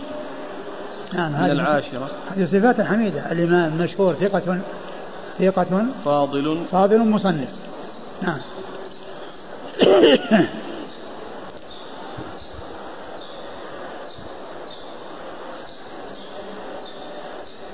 إذا هنا رمز أبي داود له. يناسب لا بس هو يعني هنا يعني في هذا المكان معلق. لكن حافظ نفسه في الترجمة يقول لم أر له في الكتب حديثا مسندا آه. بل من أقواله في شرح الغريب. من يقوله؟ حافظ تقريبا نفس التقريب؟ نعم. لم أرى له في الكتب. حديثا مسندا بل له بل من أقواله في شرح الغريب. هذا يعني كما هو معلوم يعني على خلاف طريقة أبي داود. طريقة أبي داود أنه يعني يذكر الشخص إذا كان من ممن خرج له وإلا فإنه إذا كان في التعاليق إذا كان في التعاليق فإنه آه آه لا يرمز له بل يرمز لمن خرج له آه اتصالا. نعم. أحسن الله إليك. شيخكم الشيخ محمد الأمين في حفظ الشعر أعجوبة. نعم. فالأخ يسأل أن أهل العلم قد شرطوا في المفسر أن يكون ملما بلغة العرب وأشعارها وبخاصة المعلقات رغم, رغم أن فيها الغزل الماجن. وقد كان الشيخ محمد الأمين الشنقيطي رحمه الله يأتي في دروسه بأبيات عجيبة ويبين أن المراد الوصول بها إلى التفسير وفهم كلام الله عز وجل. فما حكم حفظ هذه المعلقات؟ إذا كان الإنسان مثل الشيخ الشنقيطي يحفظ هذه المعلقات. إذا كان مثله في ال- ال- السعة في الحديث والتفسير ويعني كلام العرب يعني فليكن. وأما كونه يعني يشتغل معلقات ولا يعرف التفسير ولا يعرف يعني شيء من الأمور المهمة في التفسير فهذا هو الذي آه، ينطبق عليه الحديث.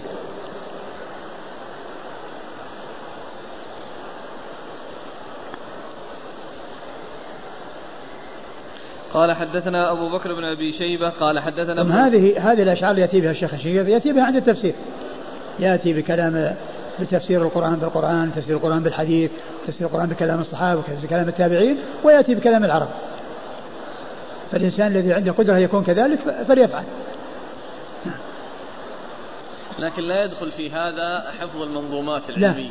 لا, لا ما يدخل. إذا كان الإنسان يعني آه، شغله يعني في الحديث والتفسير وهو واسع فيهما وحفظ هذه الأشياء من أجل أن يستشهد وأن يعرف يعني كلام العرب لا بأس بذلك. شيخ حفظ المنظومات منظومات النحو منظومات المصطلح منظومات الأصول. ما في بأس ما في بأس. يعني كل إنسان يحفظ مثل هذه من أجل أنه يعني يستذكر لأن حفظ الشعر أسهل من حفظ النثر. حفظ الشعر أسهل من حفظ النثر لكن ما يكون شغله يعني هو كله النظم. شغله النظم وغير النظم. النظم يأتي به من أجل التوصل به إلى العلم. من أجل التوصل به إلى العلم. مثل الآن منظومات في في المصطلح في في الفرائض في كذا من أجل يستذكر فيها. فمثل هذا يعني ما شغل عن ذكر الله بل هو نظم في ذكر الله. قال حدثنا أبو بكر بن أبي شيبة قال حدثنا ابن المبارك عن يونس عن الزهري أنه قال حدثنا أبو بكر بن عبد الرحمن بن الحارث بن هشام عن مروان بن الحكم عن عبد الرحمن بن الأسود بن عبد يغوث عن أبي بن كعب رضي الله عنهما أن النبي صلى الله عليه وآله وسلم قال إن من الشعر حكمة. ثم ورد أبو داود حديث أبي بن كعب قال إن من الشعر حكمة وهذا مدح للشعر. لأن من الشعر ما فيه حكم وما فيه أمور جميلة وما فيه عظة وما فيه عبرة وما أكثر الشعر الذي هو من هذا القبيل. مثل شعر أبي العتاهية فإنه يعني مليء بالحكم وكذلك يعني يعني شعر كثير هو من هذا القبيل. فمنه قال من الشعر يعني معناه منه ما هو مفيد ومنه ما هو حكم ومنه ما هو يعني فيه عبرة وفيه عظة. فإذا من الشعر ما هو محمود. ولكن كما مر في الحديث الأول لا يكون شغل الإنسان الشاغل هو الشعر ولو كان محمودا إذا شغل عما هو أهم منه وعما هو أولى منه. قال حدثنا أبو بكر بن أبي شيبة. أبو بكر بن أبي شيبة ثقة أخرج له أصحاب الكتب الستة إلى الترمذي. عن ابن المبارك. ابن المبارك عبد الله بن المبارك المروزي ثقة أخرج له أصحاب الكتب الستة. عن يونس. عن شهاب. نعم. عن يونس هو بن يزيد الأيلي وهو ثقة أخرج له أصحاب الكتب الستة. عن الزهري. عن الزهري محمد بن مسلم بن عبيد الله بن شهاب الزهري ثقة أخرج له أصحاب الكتب الستة. عن أبي بكر بن عبد الرحمن بن الحارث بن عن أبي بكر بن عبد الرحمن بن الحارث بن هشام وهو ثقة فقيه. أحد فقهاء المدينة السبعة في عصر التابعين على أحد الأقوال الثلاثة في السابع منهم. لأن فقهاء المدينة السبعة في عصر التابعين آه ستة متفق على عدهم والثالث فيه ثلاث أقوال.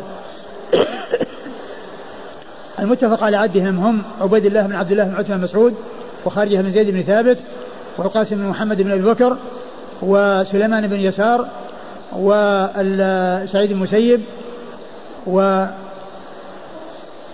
والسادس.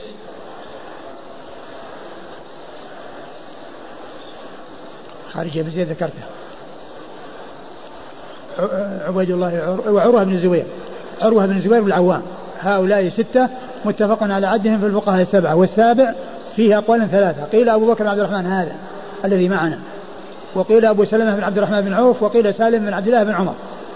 وابن القيم رحمه الله ذكر في أول كتابه إعلام موقعين آه، آه، جماعة من المفتين من الصحابة ثم جماعة من المفتين من التابعين في مختلف البلدان. ولما جاء عند المدينة ذكر المدينة وذكر الفقهاء فيها ذكر من فقهاء المدينة في عصر التابعين سبعة وذكر الستة وسابعهم هذا الذي معنا أبو بكر بن عبد الرحمن بن الحارث بن هشام. جعل السابع هو هذا. وذكر بيت بيتين من الشعر آه، اشتمل البيت الثاني على ذكر السبعة والسابع أبو بكر بن عبد الرحمن. فقال إذا قيل من في العلم سبعة أبحر روايتهم ليست عن العلم خارجة فقل هم عبيد الله عروة قاسم سعيد أبو بكر سليمان خارجة. يعني في البيت الثاني فيه السبعة. أسماءهم يعني دون أسماء آبائهم. فقل هم عبيد الله عبيد الله بن عبد الله بن عبد مسعود عروة بن الزبير خارجة بن زيد آه، عروة قاسم قاسم محمد آه، هم عبيد الله عروة قاسم سعيد سعيد المسيب أبو بكر بن عبد الرحمن بن حارث بن هشام سليمان بن يسار خارجة بن زيد. بن ثابت. عن مروان بن الحكم. مروان بن الحكم الخليفة ويعني آه وقد قال عنه عروة بن الزبير إنه لا يتهم في الحديث وقد خرج له البخاري وأصحاب السنن. عن عبد الرحمن بن الأسود بن عبد يغوث. عن عبد الرحمن بن عبد, بن عبد الأسود بن يغوث وهو؟ ولد على عهد النبي صلى الله عليه وسلم أخرج له البخاري وأبو داود وابن ماجه. ولد على عهد النبي صلى الله عليه وسلم وأخرج له البخاري وأبو داود وابن ماجه. وابن ماجه. عن أبي بن كعب. عن أبي بن كعب رضي الله تعالى عنه وحديثه أخرجه أصحاب كتب الستة. قال حدثنا مسدد قال حدثنا أبو عوانة عن سماك عن عكرمة عن ابن عباس رضي الله عنهما أنه قال جاء أعرابي إلى النبي صلى الله عليه وآله وسلم فجعل يتكلم بكلام فقال رسول الله صلى الله عليه وآله وسلم إن من البيان سحرا وإن من الشعر حكما. ثم ورد أبو داود حديث آه، ابن عباس رضي الله تعالى عنه أنه جاء أعرابي فجعل يتكلم فقال النبي صلى الله عليه وسلم إن من البيان سحرا وإن من الشعر حكما أو حكما وإن من الشعر حكما آه، آه، وهو بمعنى الحكم. وقوله أن من البيان سحرا يعني سبق المرة في السابق وإن من البيان حكما أو حكما وقد مر أيضا في حديث سابق أن من الشعر حكما. قال حدثنا مسدد مسدد بن مسرهد ثقة أخرجه البخاري وأبو داود والترمذي والنسائي. عن أبي عوانة. أبي عوانة الوضاح بن عبد الله اليشكري وهو ثقة أخرج له أصحاب كتب الستة. عن سماك. عن سماك بن حرب وهو صديق أخرجه البخاري تعليقا ومسلم وأصحاب السنن. عن عكرمة. عن عكرمة هو ابن عباس وهو ثقة أخرج له أصحاب كتب الستة. عن ابن عباس. عن ابن عباس عبد الله بن عباس بن عبد المطلب صحابي جليل أحد العباد الأربعة من الصحابة وأحد السبعة المعروفين. بكثرة الحديث عن النبي صلى الله عليه وسلم.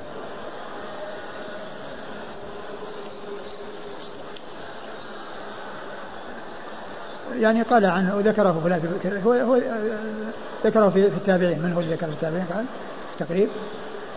من ال... لا هو في التقريب. العجلي. ذكر ذكره في التابعين.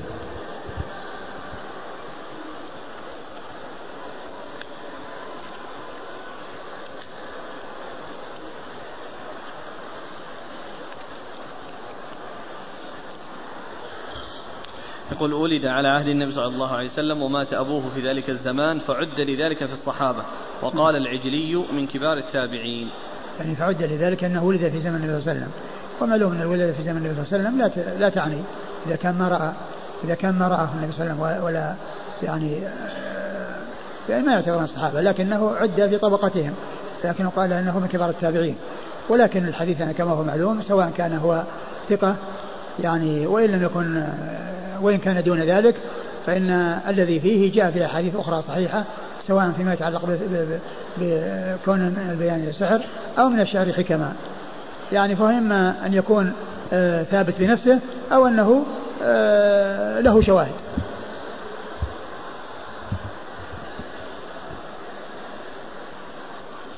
قال حدثنا محمد بن يحيى بن فارس قال حدثنا سعيد بن محمد قال حدثنا أبو تميلة قال حدثني أبو جعفر النحوي عبد الله بن ثابت قال حدثني صخر بن عبد الله بن بريدة عن أبيه عن جده رضي الله عنه أنه قال سمعت رسول الله صلى الله عليه وعلى آله وسلم يقول إن من البيان سحرا وإن من العلم جهلا وإن من الشعر حكما وإن من القول عيالا.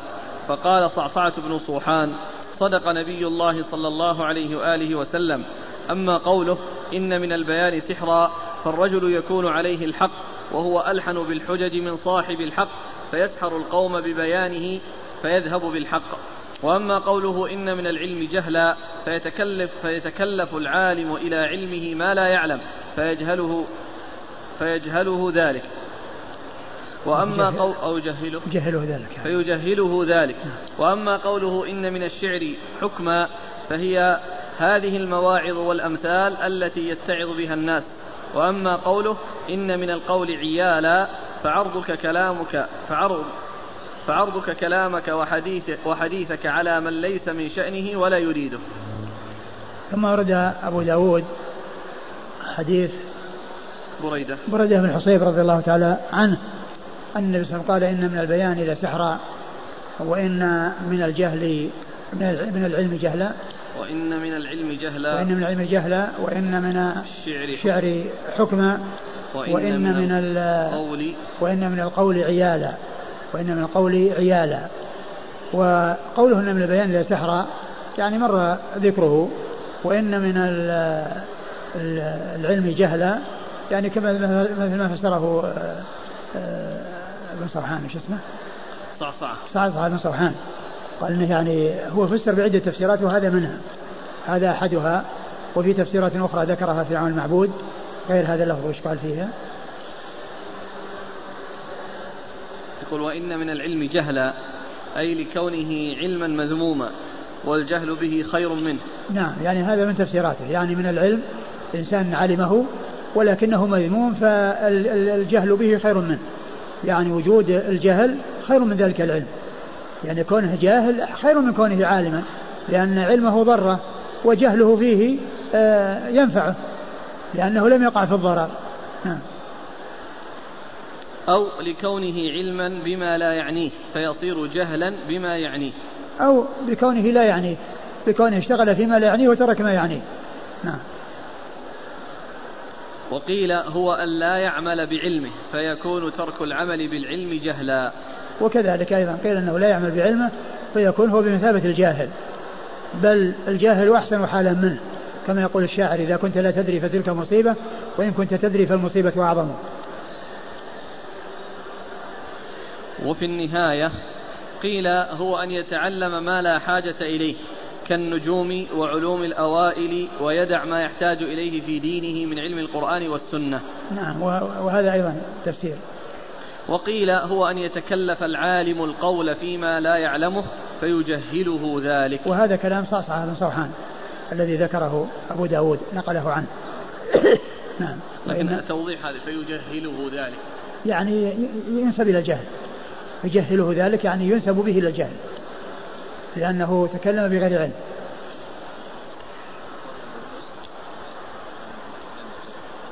هو هذا من هذا أبو يوسف اللي قال العلم بالكلام الجهل بالكلام هو العلم. نعم. وإن من القول عيالا بكسر أوله قال الخطابي هكذا رواه أبو داود عيالا ورواه غيره إن من القول عيلا. قال الأزهري قوله عليه السلام عيلا من قولك علت أو علت الضالة أعيل عيلا وعيلا إذا لم تدري أية جهة تبغيها. قال أبو زيد كأنه لم يهتدي لمن يطلب علمه فعرضه على من لا يريده. يعني هو كان هذا الذي فسره ابن صرحان. قال إنه يعني وضعه في غير موضعه. فوضعه إليه وشغل الوقت فيه معناه إنه ضياع الوقت في غير طائل لأنه أهدى إليه شيء لا يريده هدية لا يريدها. وفي النهاية إن من القول وهذا عيلا مثل ما يقولون يعني صيحة في واد صيحة في واد يعني ما في ما لها نتيجة ولا لها ثمرة. نعم. وفي النهاية إن من القول عيلا هو عرضك حديثك وكلامك على من لا يريده وليس من شأنه. يقال علت الضالة أعيل عيلا إذا لم تدري أي جهة تبغيها كأنه لم يهتدي لمن يطلب كلامه فعرضه على من لا يريده انتهى.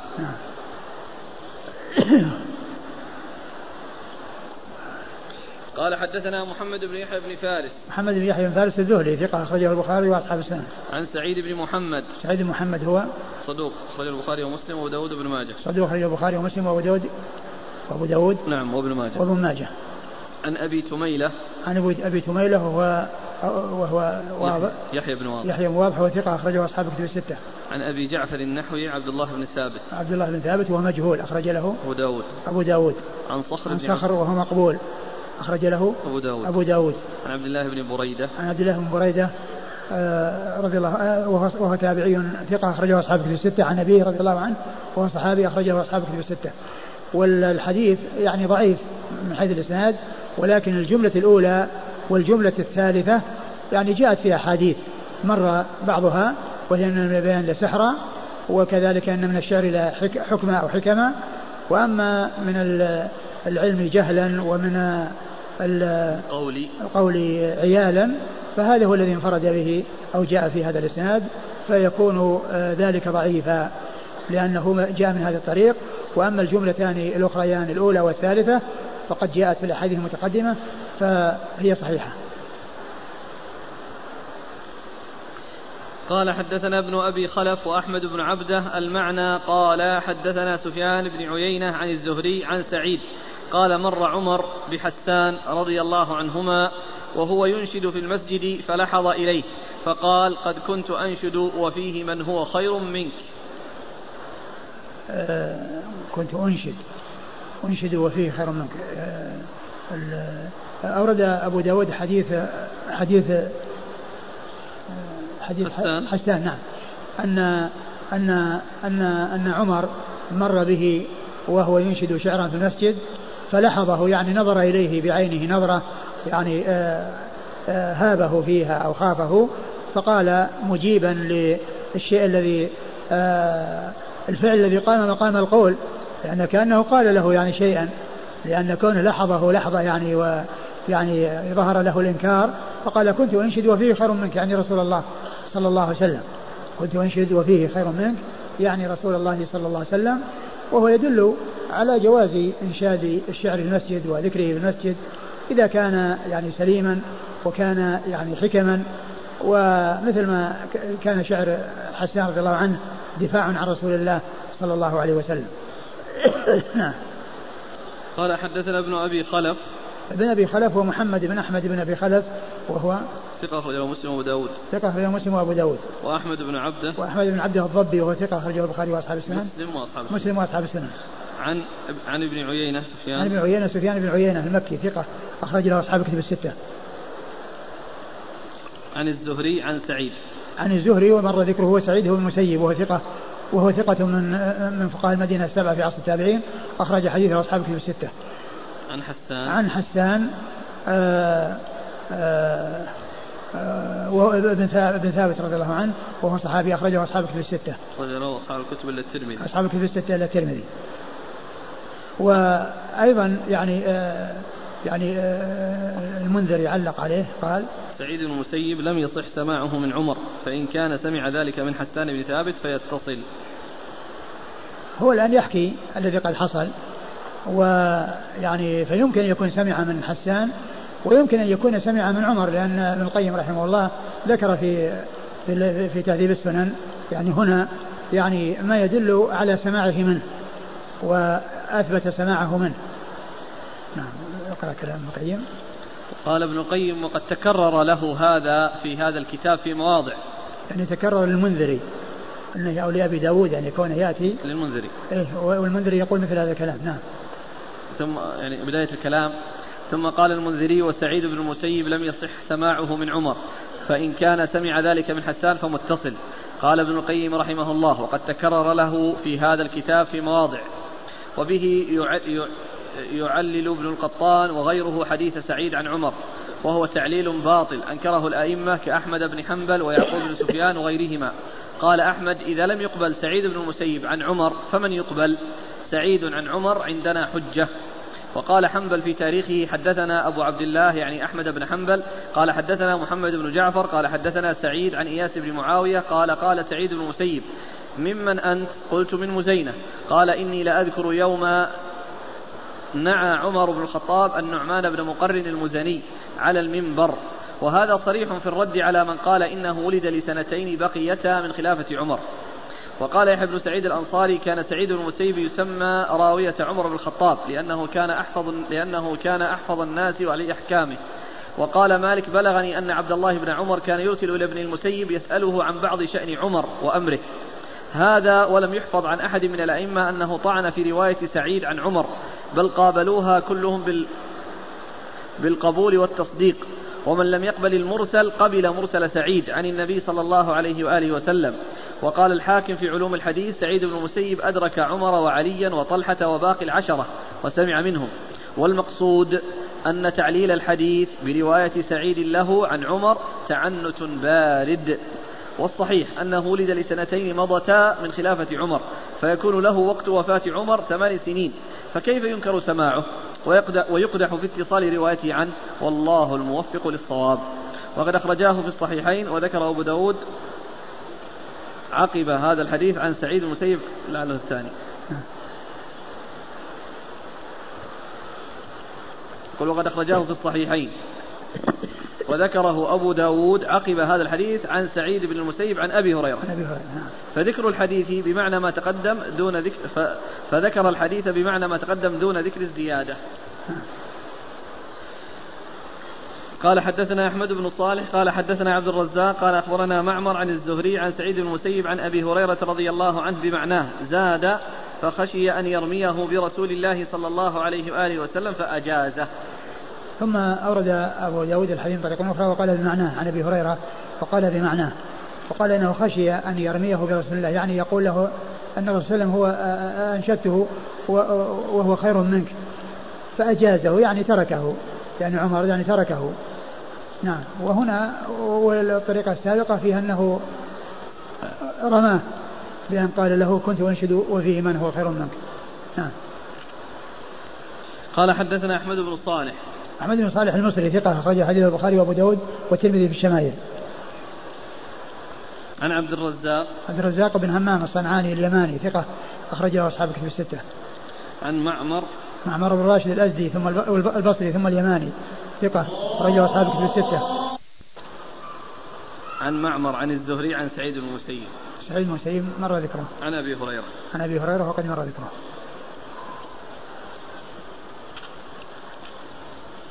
قال حدثنا محمد بن سليمان المصيصي لوين. قال حدثنا ابن أبي الزناد عن أبيه عن عروة عن عن عروة وهشام عن عروة عن عائشة رضي الله عنها أنها قالت كان رسول الله صلى الله عليه وآله وسلم يضع لحسان رضي الله عنه منبرا في المسجد فيقوم عليه يهجو من قال في رسول الله صلى الله عليه وآله وسلم. فقال رسول الله صلى الله عليه وعلى آله وسلم إن روح القدس مع حسان ما نافح عن رسول الله صلى الله عليه وآله وسلم. ثم ورد أبو داود حديث عائشة رضي الله عنها الذي فيه بيان ما ذكره حسان في الحديث السابق حيث قال أنشده في, في وفيه من هو خير منك يعني رسول الله صلى الله عليه وسلم. هنا ذكر الحديث الذي فيه آه، إذن رسول الله صلى الله عليه وسلم له بأن ينشد